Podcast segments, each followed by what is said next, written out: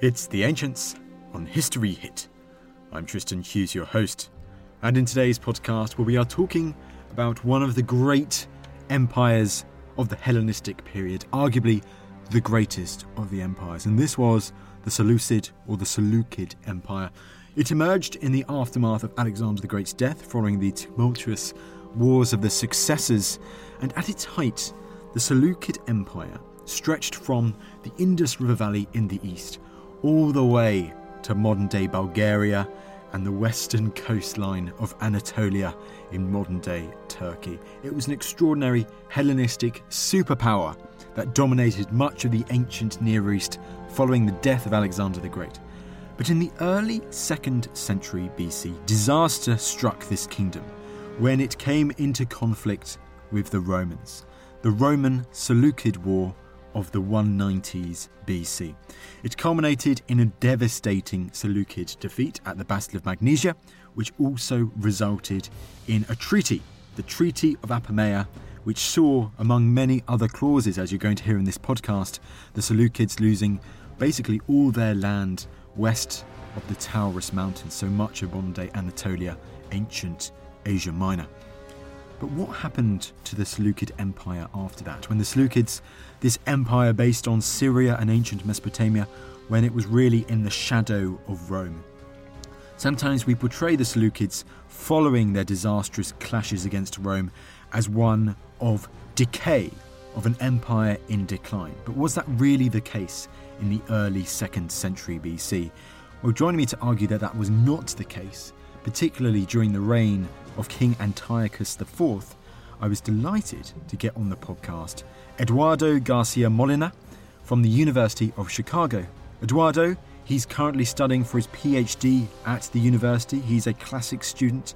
He knows a lot about the Seleucid Empire, particularly looking at the Seleucid Empire post Magnesia, post Apamea, and arguing why, in the early 2nd century BC, this former Hellenistic superpower, it wasn't the sick man of Syria, at least not yet. This was an awesome chat. As I'm sure you know, I'm a big fan of the Hellenistic period. I'm a big fan of the successor kingdoms and their interactions with the Roman Empire. It promised to be a great chat. It was a great chat. We're going to be talking about the Treaty of Apamea itself. We're going to be looking into the reign of Antiochus IV. We're going to be looking at the Maccabean revolt. We're going to be looking at an incursion into ancient Egypt. We're going to be talking about elephants. And also, we're going to be talking about this incredible, magnificent, awesome military parade that occurred in ancient Syria called the Daphne Parade. This podcast, it promises to be a big one. It was really fun to record.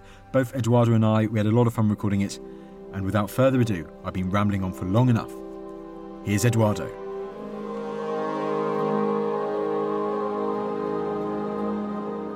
Eduardo, it is great to have you on the podcast. Oh, thank you for having me. It's, a, it's an absolute delight to get to wax poetic about Seleucids without like forcing people in regular conversation. well, I mean, no problem at all. It's always good to get more about the Seleucid Empire on this podcast. We talk too much about Rome, and this is an extraordinary ancient Hellenistic kingdom. But the Seleucid Empire in the second century BC, I mean, can we call this time uh, a period when the Seleucids, the empire transforms from superpower to, and I do love this phrase, the sick man of Syria. right. So this is the very historian response of yes, but no. There is a tendency in earlier scholarship and also in Greco Roman historians to kind of pick 188, the Treaty of Apamea, as kind of this pivotal turning point. This uh, after that point, it just starts going downhill so quickly, and that's not really the case. In my master's thesis, actually, I used the title The Sick Man of Syria, but I limited myself to the period after the death of Antiochus Grypos in 96 BCE circa, because of course our sources are oh crazy about that era. That's when I used it because I wanted to point towards the increased level of outside polities influencing the dynamics within the Seleucid state. And it's still prevalent after the Treaty of Apamea, but it's more so more prominent especially after Grypos. Yeah. Well, you mentioned there the Treaty of Apamea, so let's really start this chat right there with this treaty. I mean, first of all, Eduardo, what was the Treaty of Apamea? So the Treaty of Apamea was the culmination of the end of this war. It gets called many the Roman Seleucid War, the War of Antiochus, if you want to be dramatic about it, and place all blame on Antiochus and none of the Aetolian League or any of the geopolitics going on in mainland Greece and in Asia Minor at that time. But it really is the cessation of hostilities between Rome and the Seleucid Empire after two well, there's more than two battles, but two pivotal battles the Battle of Thermopylae and the Battle of Magnesia, uh, respectively. And also some naval engagements, which Hannibal plays a part in because Hannibal actually stayed and chilled with Antiochus III for a little bit, but he didn't get any respect, so he left that court and went on to some minor kings in Asia Minor's courts. But yeah, the treaty is the culmination of peace talks. There's a cessation of hostilities after the Battle of Magnesia in 189. Winter comes, and then they meet up in an embassy at Apamea in Phrygia. This is another one of the, the wonders of Hellenistic history is that naming conventions for towns are very uniform. They really like naming towns after family members. This is Apama.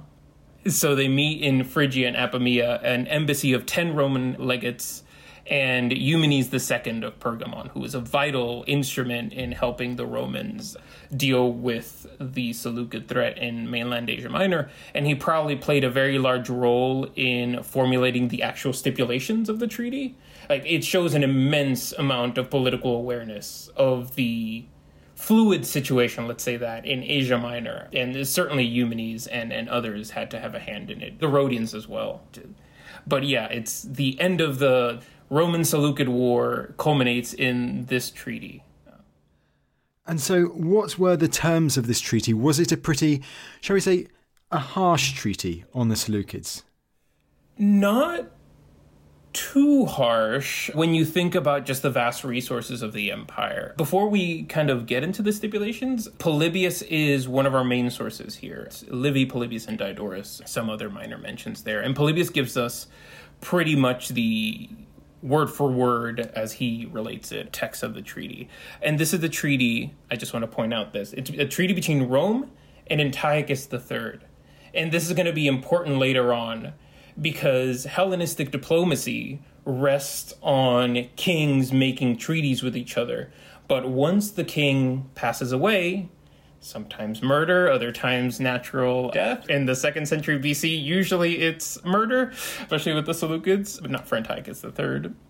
But it's between him and Rome, and this is going to really contextualize what is going on afterwards with Seleucus IV, who has a brief reign, and Antiochus IV later on but yeah, some of the stipulations there's a very harsh talent. This is uh, roughly 60 pounds of silver for each talent, 12,000 talents over 12 years. So a 1,000 talents a year to Rome, in addition to 350 talents for Eumenes II over five years.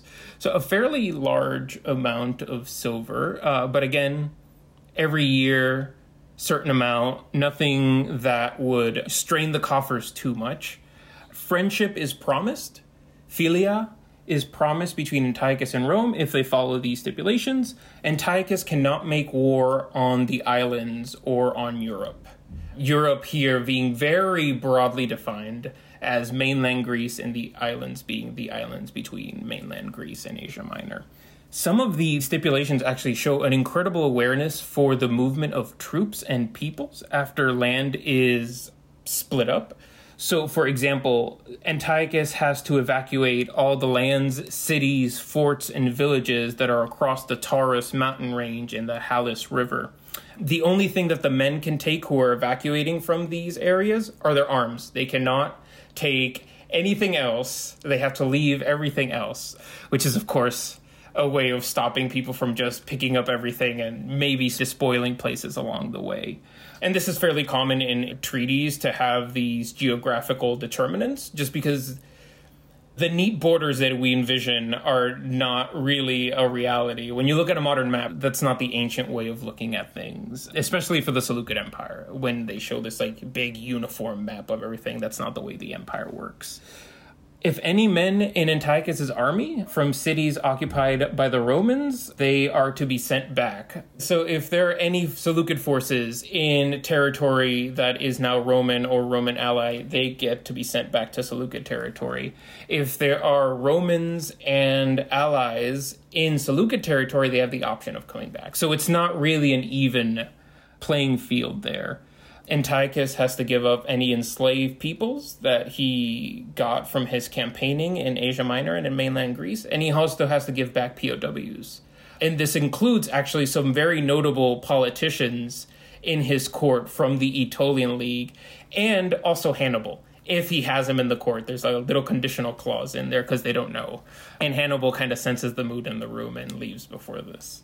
Rightfully so another one of the biggies is and this is the thing that people always uh, talk about because of course war elephants are awesome and everybody wants to talk about war elephants and their usage in war. He has to surrender the elephants and he cannot have any more elephants and he has to limit his navy severely to 10 undecked ships we're going to see with Antiochus IV that they don't really follow these rules. But elephants passing between hands is actually fairly common in Seleucid diplomacy. For example, when Antiochus III has his famous Anabasis and he goes all the ways to the borders of India, he meets with a local Indian king they reaffirm their friendship with each other, they reaffirm the bounds of their kingdoms, and then the Indian king grants elephants to Antiochus III. Similarly, when Antiochus III is in that area, he besieges the city of Bactra, and there the local king capitulates acknowledges Antiochus III's legitimacy and his right to rule, and he gives him elephants. The Romans do not care. They just don't want elephants. They don't want them, but they don't want Antiochus III to also have them. So, yeah, that's really the big stipulation that everybody likes about this treaty, but it doesn't hold up. The Seleucids continue to have elephants, and they will continue to have elephants until really the middle of the second century when they lose their roots to the eastern portions of the kingdom once the Parthians kind of swoop down thanks to the absolutely dynamic profile that is Mithridates, uh, astonishing ruler. And Antiochus can't get any mercenaries from Rome or the Allied lands either. And we're going to see once we discuss the people that are composed in the Daphne parade that that's not the case. And and Seleucid ties continue to be there in both Asia Minor and in mainland Greece. Antiochus IV builds the Olympion in, in Athens. There are dedicatory inscriptions found in various polis across the Greek world showing ties with not only the king himself, but also prominent members of his court. So, even at face value, from this literary account, we go, wow, cessations of everything, borders are drawn, but that's not the case. The Eastern Mediterranean is so heavily connected. The Hellenistic kings rely so much on giving benefactions to cities, not hard political ties, maybe, but at least accruing friendship. So maybe when the time comes, then you can kind of snap that trigger and force them to pick a side. So soft diplomacy as opposed to hard diplomacy is kind of how it works there. And there's a little minute stuff, but I guess the other big thing is, of course, that land gets granted to the Attalids and to Rhodes. Actually, Rhodes gets a fair amount of the Caria in the southern portion of Asia Minor. So both of Rome's allies get a little, you know, a little incentive to stay allies. Although Rhodes doesn't turn out to be such a good ally. They have some issues with Rome later on. They kind of start regretting inviting these weirdos from the Italian peninsula over there after a while. But yeah, those are really the big things is you have a financial stipulation, you have a general wishy-washy delineation of border, but that doesn't stop influence and kind of money and people from trickling in a general regard for friendship, mutual friendship that they seem to follow. There is no other heated war that follows. Rome kind of pulls the string in some later Seleucid monarchs, they kind of hold back on some. Oh, and also the hostages. Of course, uh, 20 hostages are to be sent to Rome. Among these, Antiochus IV. notably. But also, we don't really talk about the other 19 hostages and kind of the prominent court people, the administrators that might have been sent. They gave actually age ranges for these hostages. They had to be between 18 and 45. So they wanted, it seems, prominent members of the Seleucid administration and also a young Antiochus IV to kind of hold back and have someone there. So, and that allows Seleucus IV to then kind of take the throne and do what he wants for a little bit, anyways.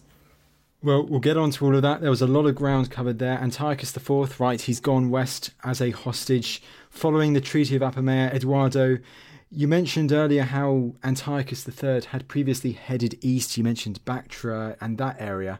So, with the Treaty of Apamea, following the treaty, how large is the remaining territory of the Seleucid Empire at that time? It's still Asia Minor, not to diminish the importance of Asia Minor. Asia Minor has been important for many an empire, many uh, people for a very, very long time, but even before the Seleucids.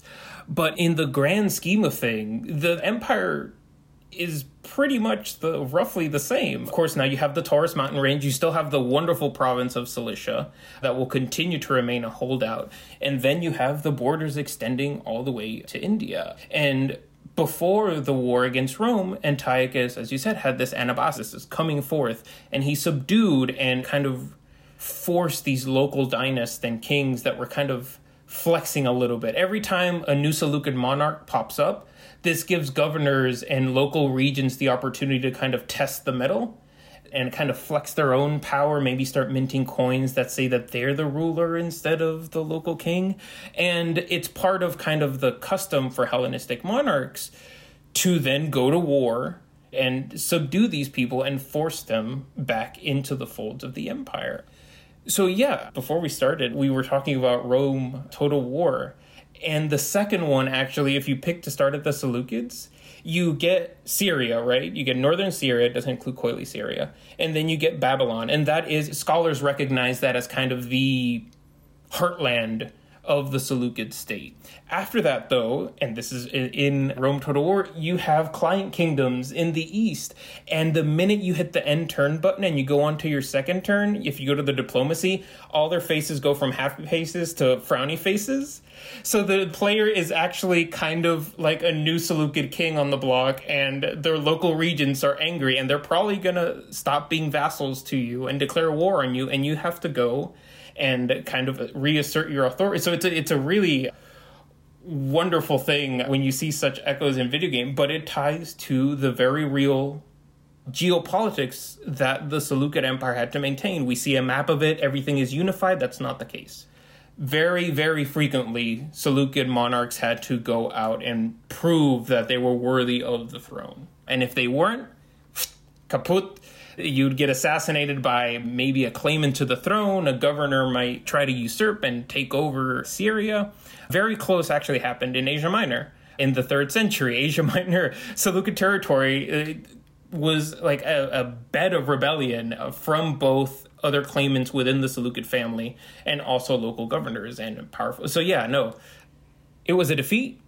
Asia Minor was cut off. Uh, local resources maybe were put in in hazard. Maybe they didn't have as much access to them. But still, the remaining empire, Antiochus III was an absolute like dynamite of a ruler. He campaigned for 30 years.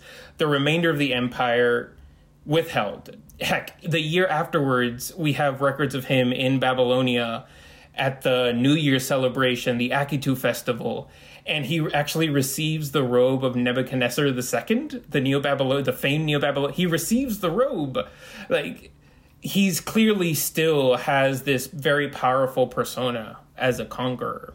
His son, not so much. Seleucus IV, not so much, which is maybe why he gets stabbed. but yeah, no, um, the ramifications are not as serious as maybe Polybius would have you believe, or if you just read the treaty stipulations without like they still have elephants, they still have a navy. Antiochus IV invades Egypt. He has to have a navy to do that because Cyprus is right there, and you don't want the sneaky Ptolemaic forces landing in Coele Syria and taking it back or something like that. Eduardo, we will get on to Antiochus IV in a moment, but we, we're still on Antiochus III at the moment. Antiochus III is still alive in our discussions that we were chatting about just yes, then. Very briefly. very briefly, well, indeed, because you've kind of anticipated my question. What happens to Antiochus III?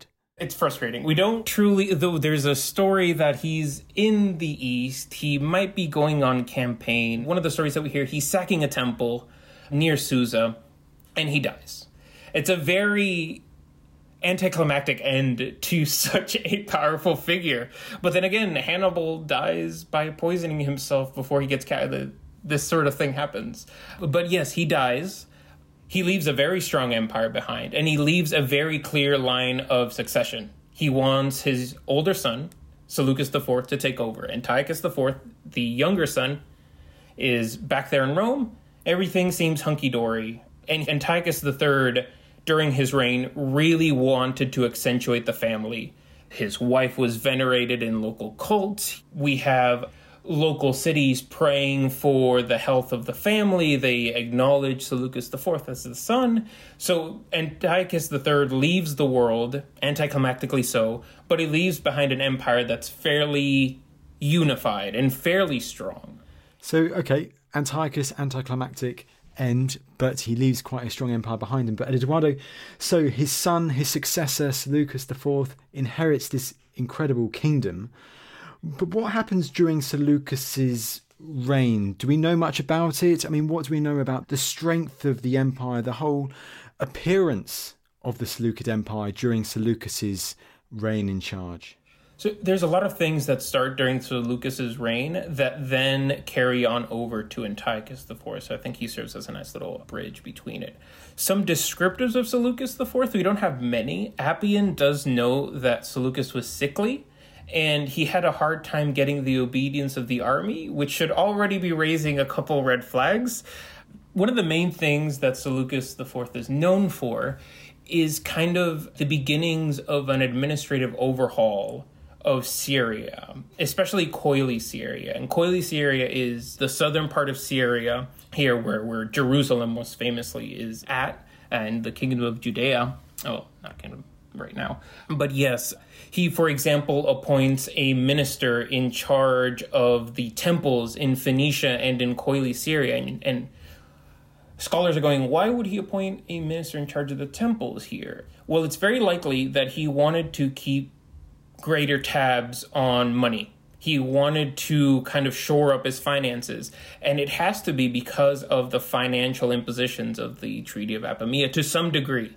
So he appoints this minister in this area. He's supposed to go around the temples and make sure that they're paying their tribute on time. And temples in antiquity, antiquity doesn't have this this bifurcation between kind of the state and religion like we do today. That was not a thing. Temples could serve as repositories for local wealth, even small little temples. I study inscriptions about a very small temple in northern Syria that held wealth and got the favor of a Seleucid king because of it. And they were kind of focal points for opportunities for the state to exert power over an area where it could normally not do it outside of the polis structure. This is why, also, in Seleucus IV's reign, and later on in Antiochus IV's reign, there's kind of a, a push to get more Greek institutions in the cities. Not because of some notion that Greek culture is inherently superior or something like that, but because they're more easy to manage. They're, they're easier to extract taxes from if you have an agora and an agoranomos, someone in charge of the weights and the measures. It's, it's just easier for them to keep track of things. There's a similar scholarly discussion going on to this day about such institutions in Babylonia and whether Antiochus IV and Seleucus IV actively fomented kind of a Greek polis within Babylonia itself. But yeah, if Seleucus IV maybe kept going, I, I I think many of the beats that Antiochus the we see later with Antiochus IV would have occurred. Uh, the only problem was that unlike Antiochus IV, apparently Seleucus could not like portray himself as the, the magnet of a Hellenistic ruler that you have to be, and people see opportunity within that bam, he gets stabbed by one of his closest associates, actually. It always is uh, uh, Heliodorus. He gets assassinated. And this is where then Antiochus IV sees an opportunity to come in because there is Seleucus IV has a younger son horribly named Antiochus also, which makes things confusing. Wonder he doesn't even get uh, numbers because he reigns for so little time that Seleucid historians don't give him. He just he's called like the son of Seleucus or something along those lines, and it goes to him, and he's very young. So this allows, for example, that courtier that just stabbed his dad in the back to exert some very notable influence on the goings on in the court. So yeah, uh, I'll stop myself there. But yeah, Seleucus, you, you can kind of see where it's going with Antiochus, but then he gets stopped just because, again, if we follow Appians, he just couldn't accrue that magnetism that you need to make court politics and kind of the persona of the Hellenistic king stick. Yeah.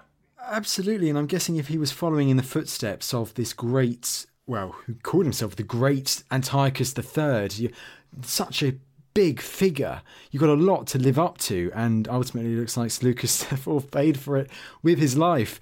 And you mentioned Heliodorus there, the courtier, not a nice place, the Hellenistic court.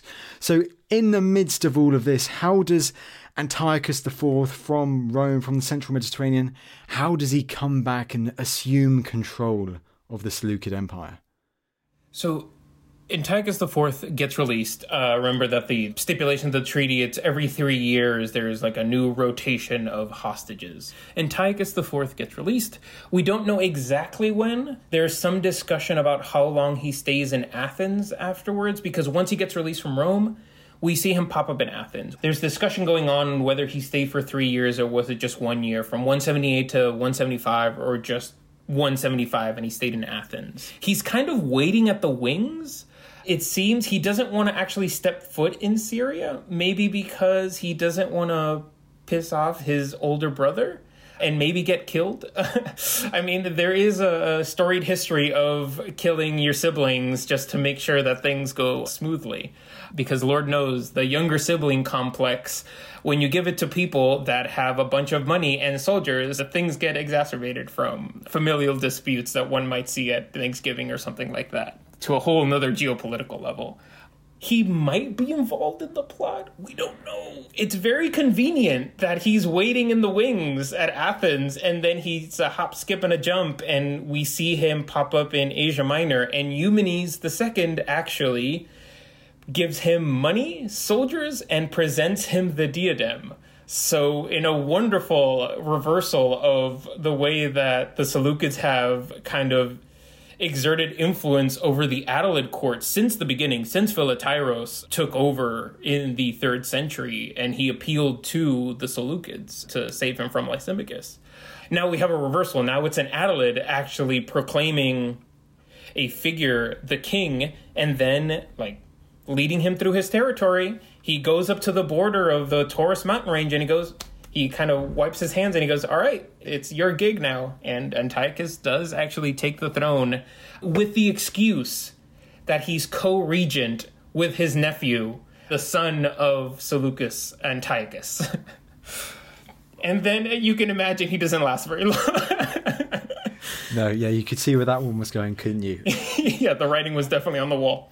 Writing on the wall, he really had the power there. And Antiochus, when he assumes he becomes king, and his young nephew lies beneath the ground. I mean, it's not long, is it, Eduardo, before Antiochus he's on a military footing, on an offensive military footing.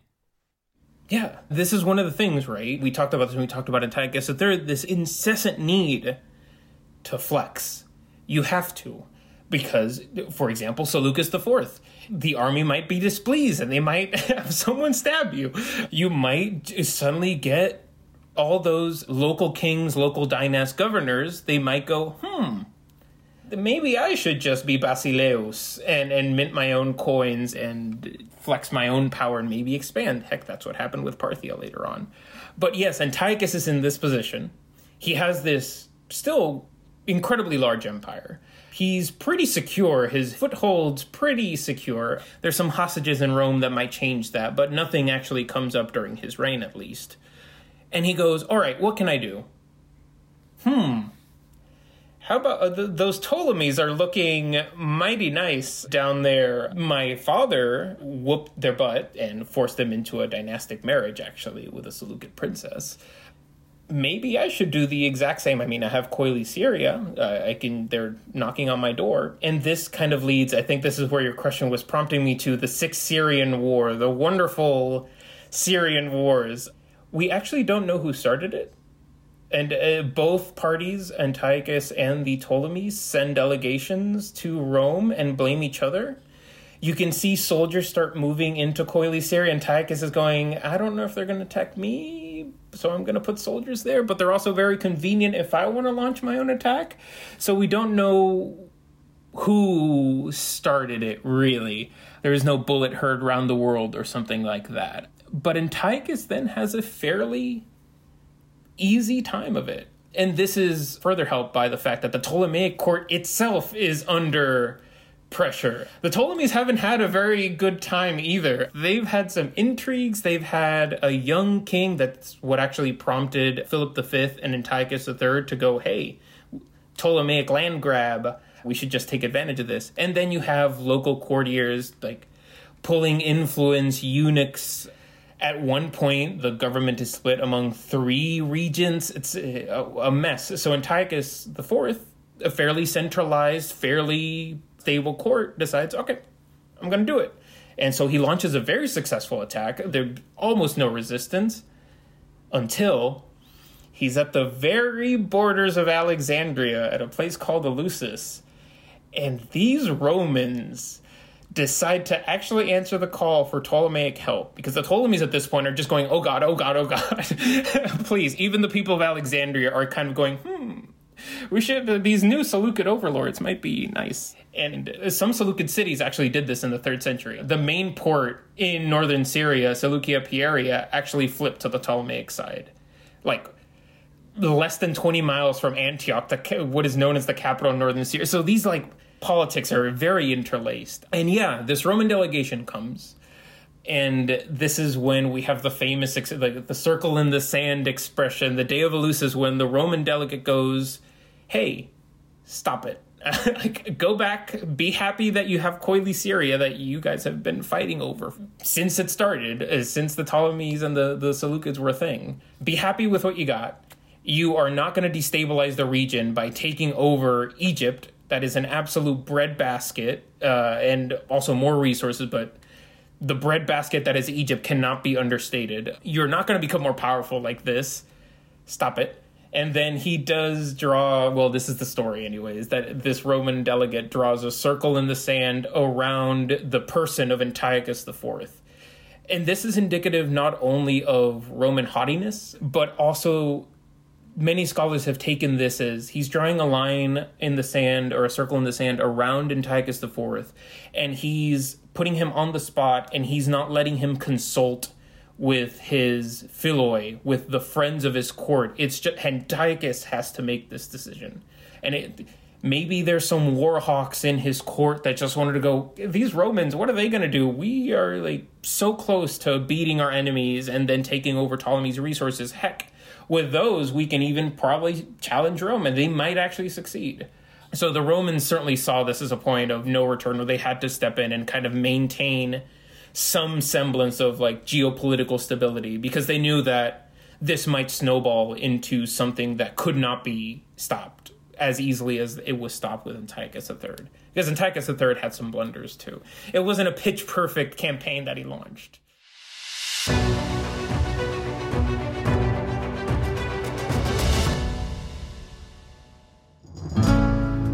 Hi, I'm Professor Susanna Lipscomb. And in my podcast, Not Just the Tudors, we talk about everything from ballads to banqueting, from ghosts to gunpowder plots, from saints to sodomy. Not, in other words, just the Tudors, but most definitely also the Tudors. Subscribe from History Hit wherever you get your podcasts.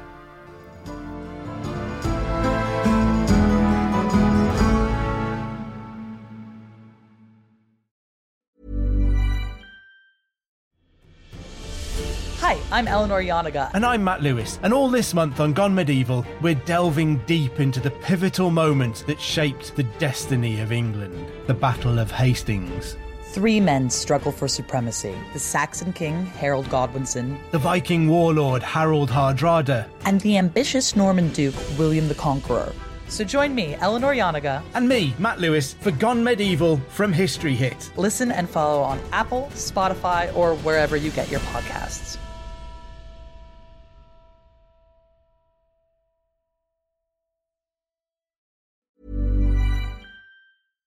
All right, Ancients listeners, I want to tell you about a podcast that I think you'll like. It's called Mysteries at the Museum from Travel Channel. It's narrated by my fellow History Hit podcast host Don Wildman and is direct audio from the hit TV show Mysteries at the Museum. Now, on Mysteries at the Museum, Don travels across the US to find the objects that tell shocking stories of American history. You'll hear about the portrait linked to the first bank robbery in American history, and about the failed invention from World War II that became one of the most popular toys for kids. What I love about this podcast is that it's a deep dive into specific objects, revealing the amazing stories they can tell about a person, about a place, or a time in history. It's the detail and laser focus that really resonates with me. Listen to Mysteries at the Museum wherever you get your podcasts.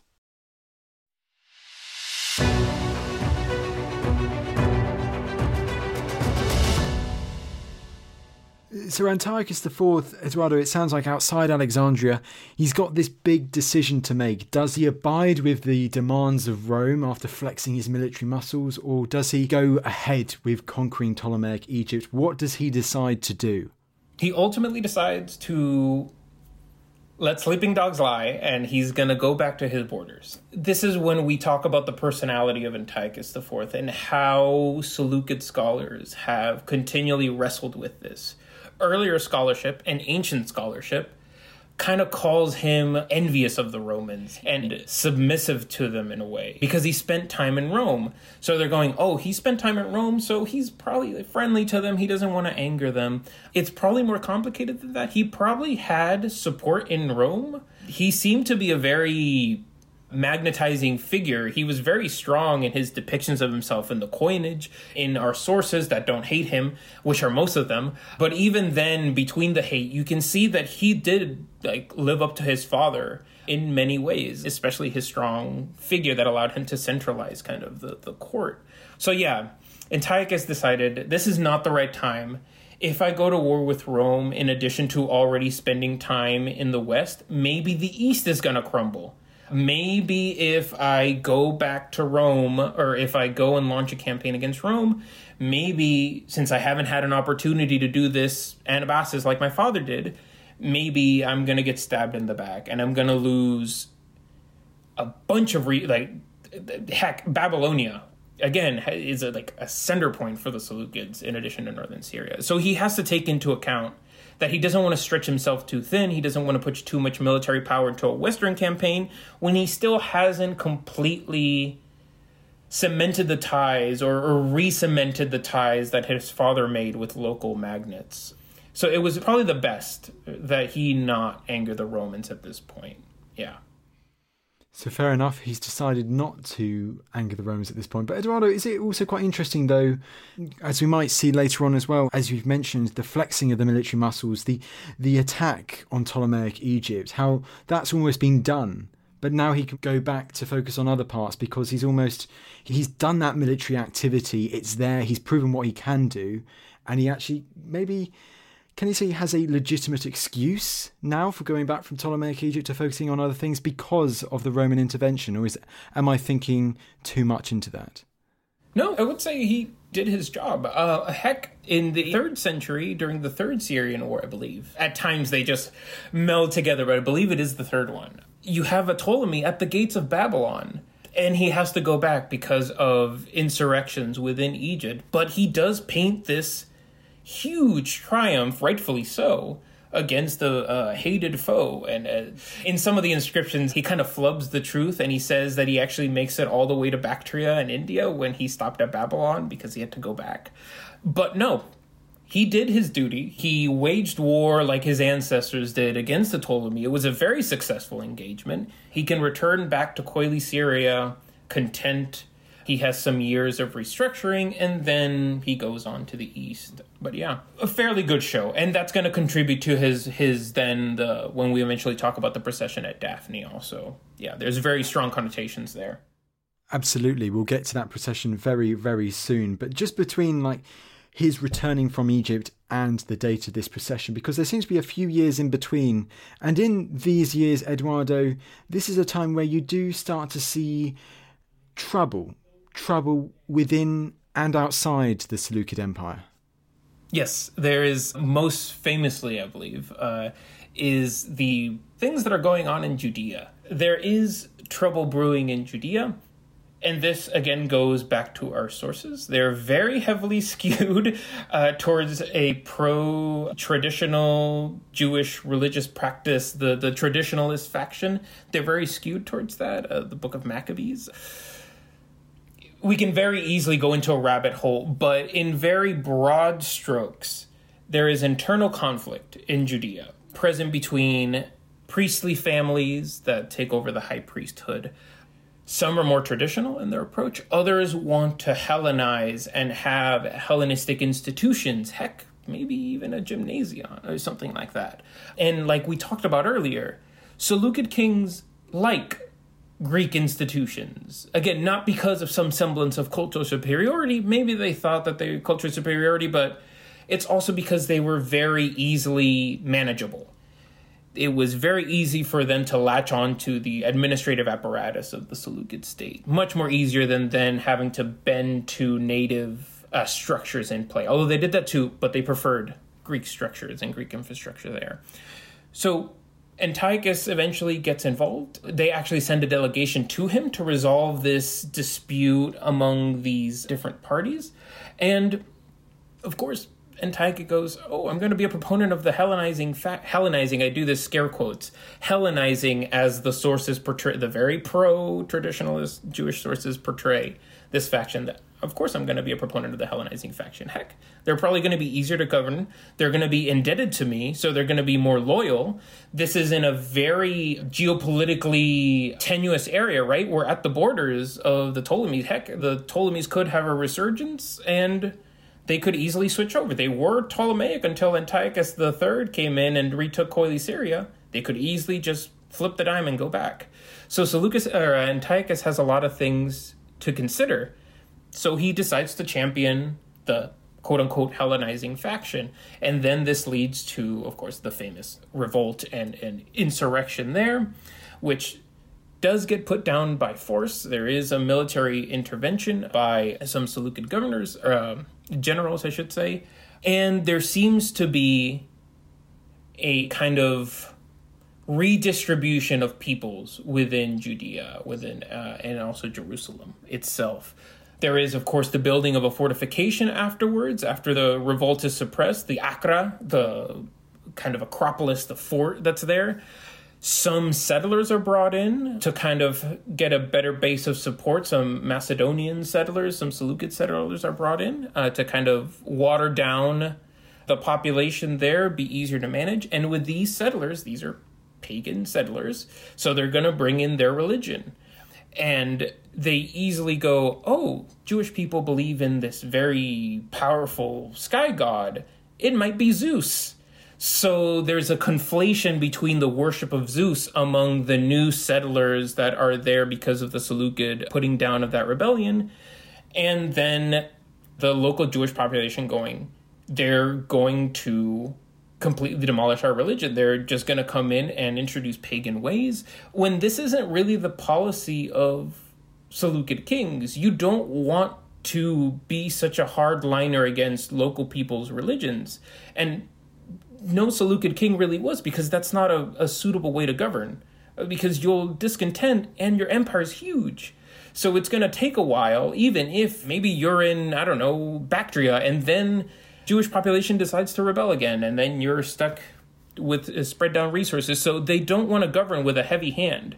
And this wasn't as heavy as the sources perceive. But then again, these sources are pro the native rebellion, uh, the native Jewish rebellion. So they're going to paint Antiochus's policies in a very negative light. So we have to kind of suss out what is polemic and what isn't. Like Antiochus didn't probably issue that decree going, I banish, like, you cannot worship your God and all that. He probably just wanted to get the taxes from the temple because the temple had their wealth and he just wanted to extract the taxes. Heck, that's why Seleucus IV had that new position that we talked about, the minister of the temples in um, Syria and Phoenicia.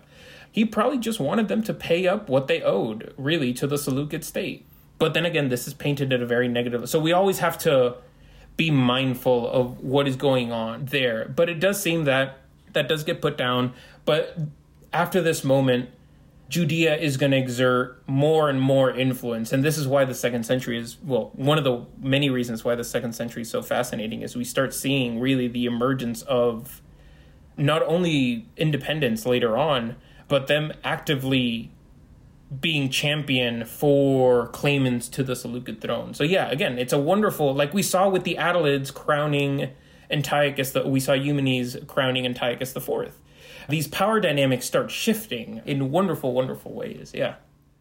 And keeping on those shifting power dynamics, because around roughly the same time, I believe, what's happening further east? Oh, further east, we have the rise of Parthia, the slow and incremental but steady rise of Parthia emerging from kind of flexing and then ultimately gaining some independence from the local Seleucid governor there. They eventually take over uh, this area and they start slowly growing around the area.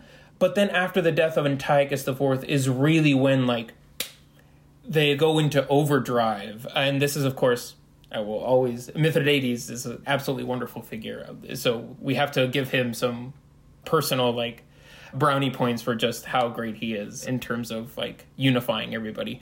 But yes, Treble is a Bruin. Parthia is also biting into Bactria. So even amongst the local dynasts, there's conflict. And this is where eventually Antiochus IV will go after Daphne and where he will eventually die also. Fair enough. So I'm jumping the gun then a bit then. So let's go back to Daphne, this procession, because what is the context there of this procession? When are we talking about an Antiochus's reign? And yeah, what is the context? So this is in 166 BCE. So right after the Ptolemaic flex. And the research into this, uh, several scholars have pointed to the fact that in 167, at the end of 167, Aemilius Paulus has a pan-Hellenic festival procession slash procession at Amphipolis in Greece. And the Daphne Parade is right on the heels of this. Some scholars want to see this as kind of a response to what is going and I think they raise very good arguments. Most notably Rolf Strootman. He has a, a wonderful article on this, how it's in concert with how Rome is trying to present itself in the geopolitics of Greece at this time by hosting this festival. So Antiochus is kind of going, okay, the empire is fairly good so far. The Parthians are still doing stuff, but nothing too crazy yet. I just had a wonderful time in Egypt, and rebellions have been put down in, in Judea. Okay, I think there is there is some excuse for me to throw a very nice party for the people in northern Syria and Daphne itself. So you have Antioch, right? Antioch on the Orontes in northern Syria. And then you have Seleucia Pieria, which is the port. And betwixt these two cities, Daphne is kind of this, it's both like a neighborhood, but it's also a paradiso, kind of a guard. It's beautiful. I have, of course, I've personally never been there because of the current situation and all that. And I started working on the Seleucids before I, I ever had a chance to, hopefully in the future.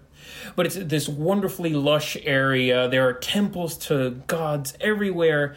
It's clearly a place that has been cultivated by former Seleucid kings, and it's kind of become this ideological, like, ground zero for shows of, and demonstrations. So Antiochus goes, okay, I'm gonna do a parade here. It's kind of like a New Year's parade. It kind of resembles the Akitu festival in Babylonia that I talked about with Antiochus III, this New Year's Babylonian festival. It's kind of like that. And some of the main arguments for this kind of New Year's festivity connotation are because you have all the gods in attendance, including the more primal ones like earth, sky, night, and day. There are actual representations of those gods within the procession itself. So it's kind of like Antiochus IV is reasserting not only his own authority within the physical realm, but also a greater cosmological authority. And this goes in line with the way he's positioned himself in his coinage. You see his his bust has instead of just the diadem, it's this radiant crown with spikes that make him look like some solar deity. His name Epiphanes, God made manifest, like the Seleucid patron deity has always been Apollo because it is purported that Seleucus I is the son of Apollo, actually. At least that's how he wants you to believe. The Seleucid romance wants you to believe this. So Apollo has always been on the reverse of coins, right? You have the Seleucid king on the obverse, and then the reverse has Apollo typically sitting on an omphalos with a nice little bow and arrow. But we start seeing Zeus, Olympios, be featured in Antiochus IV's coinage more and more and he starts actually minting more and more coins in northern Syria and in Coele-Syria instead of in the east. So again, into this greater notion of centralizing kind of northern Syria as a power base, getting more money from the temples, more coins are being minted in this one particular area. These coins are now featuring him as a deity. There's a lot of centralization going, and the Daphne Parade is kind of the endpoint of all this. It's the big show of the big physical manifestation of all this stuff that Antiochus IV has been doing kind of in the wings. This is the point where, as Diodorus Siculus actually says about the parade, the basileia is on display, the kingdom itself is on display. And this is what the Daphne Parade is. The military procession's absolutely huge. The resources that he can command, everybody is decked out to the nines in these wonderful suits of armor. Gold, silver, every precious material, lapis lazuli gets thrown in there. Like, this is why I guess to go back to the very beginning, this is why we really can't call this the sick man of Syria just yet. Because that sick man just had a miraculous recovery in the guise of Antiochus IV. So, yeah, this is I mean, well, we can talk about the details more, but yeah, this this is really all the administrative things, all the war. It culminates in this one parade, this one like, bam! I'm gonna show you the kingdom itself, and it works. It sounds absolutely incredible. Love that lapis lazuli link too. Of course, that goes to Afghanistan, doesn't it? So, if we dive into the detail, as you said just then, I mean, I'm sure it's a huge parade. So if you can't remember every single unit, it's okay. But I what have my do we handy know? dandy notes. Oh, you've got it in your notes. Fantastic. Well, let's use those notes and let's talk about these military units in the parade itself.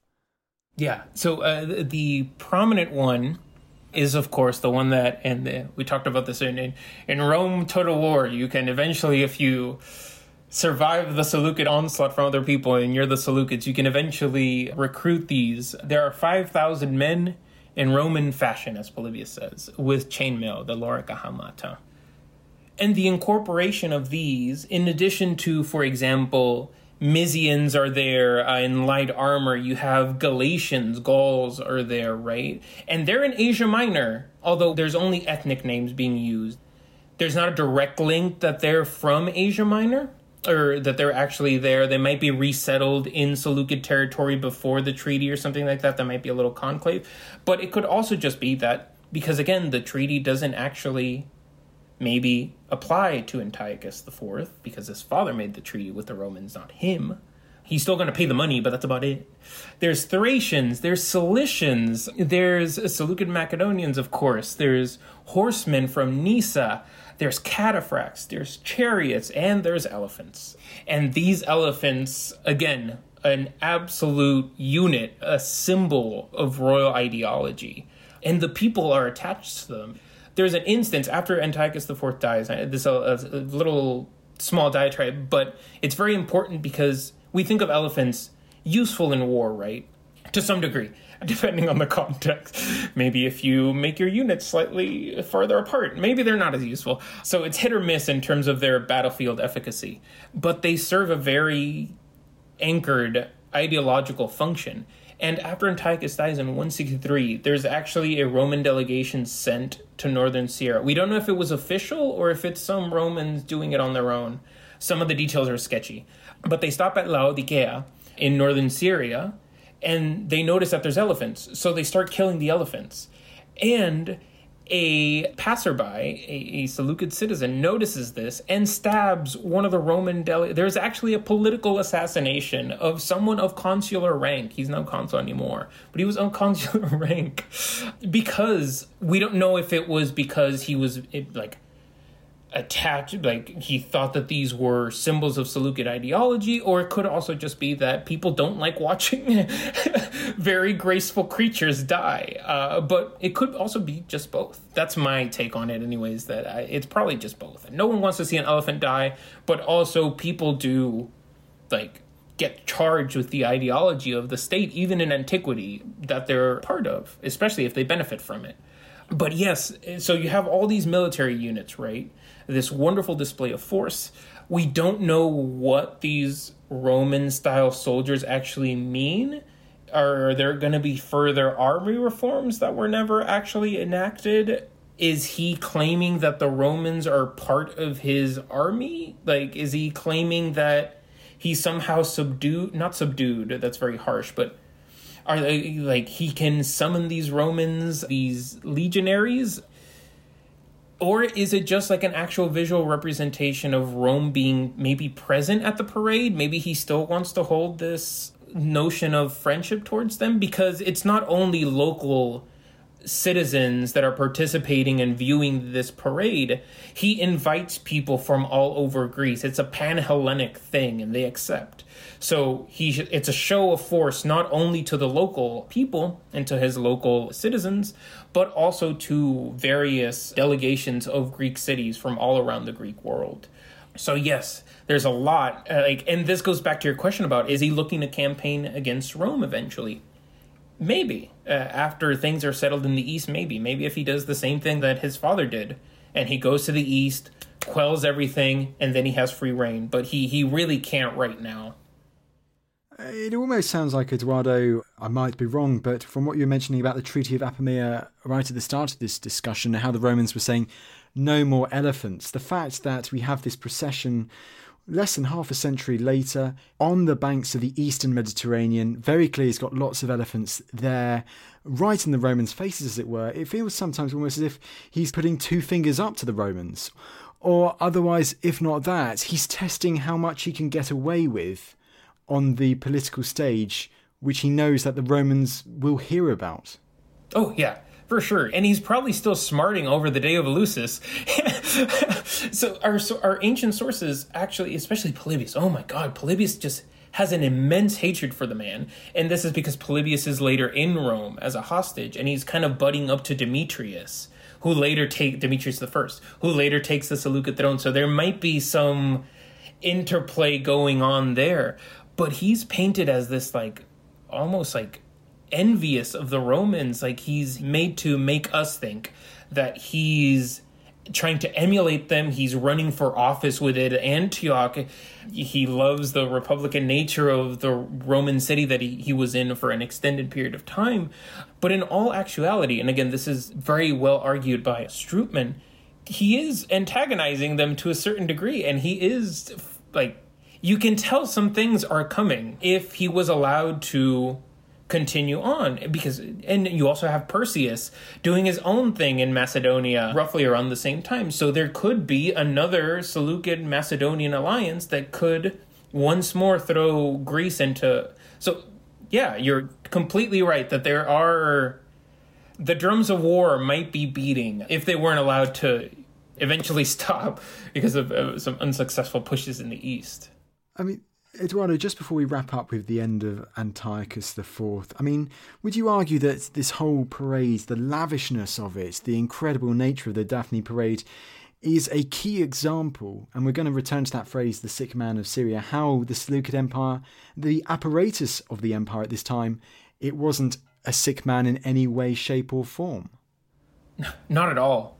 Even if it was just for show, the insane amount of logistical craziness that you needed to just orchestrate this and again to an international well, international audience of delegates from everywhere it has connotations of both earthly power and cosmological restructuring. It's akin to the famous procession of Ptolemy II, of uh, the Dionysian procession that he did a century earlier, roughly. No, no, no, no, no. It is not on life support at all. No, the Seleucid state is is incredibly strong still.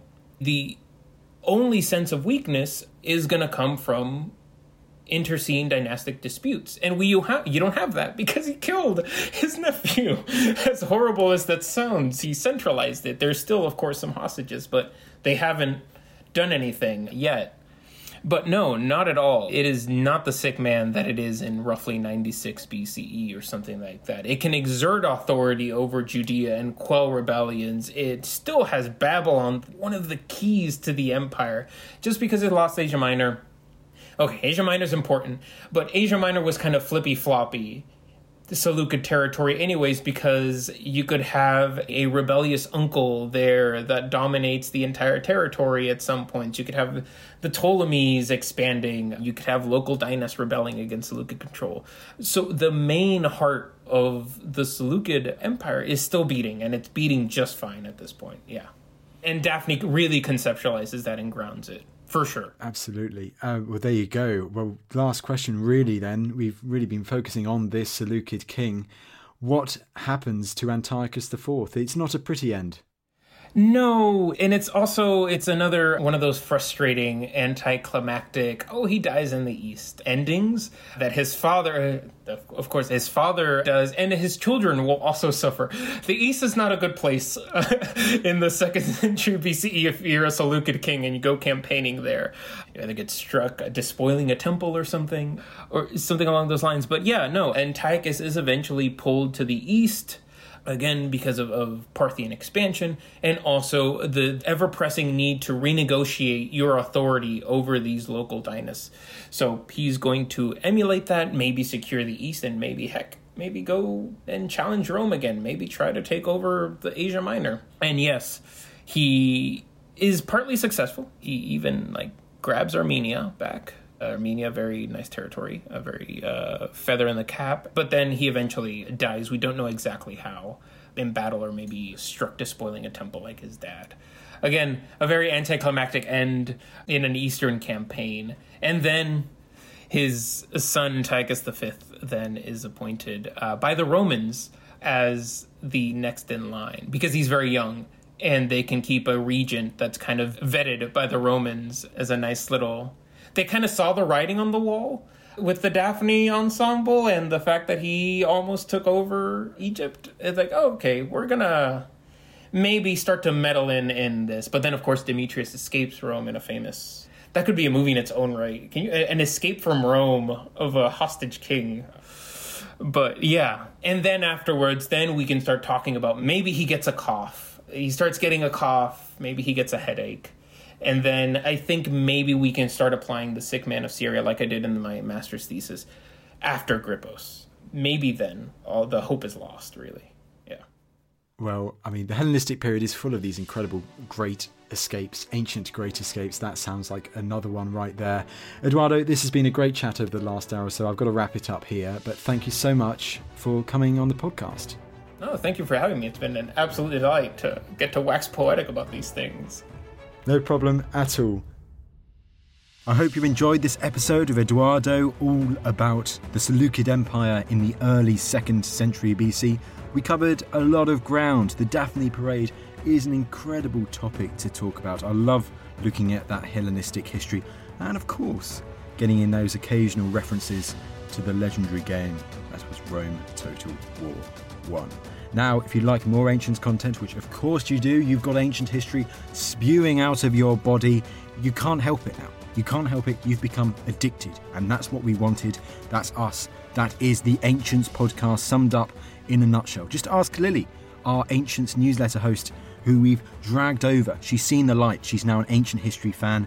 Our producer, Elena, likewise, she's been dragged into the light. Soph, all the others ancient history, it's where it's at, it's the coolest type of history, none of this modern stuff, it's all ancient. And if you want more of that, which as mentioned, of course you do, well, why not sign up to our newsletter, where we provide even more ancient history goodness. If you want even more than that, perhaps even follow me on Instagram at Ancients Tristan, where we will put up behind the scenes footage of us shooting ancient history documentaries, filming, recording ancient history podcasts. And last but certainly not least, if you are listening on Spotify, please do drop us a rating, and if possible, a very nice rating, as it does really help us spread the love of the Ancients podcast, spread the love of ancient history to more and more people. You come for Alexander the Great and Julius Caesar, but you stay for Polynesians, you stay for ancient Vietnam, you stay for the Nazca Lines, and so on. But, anyways, I will see you all in the next episode.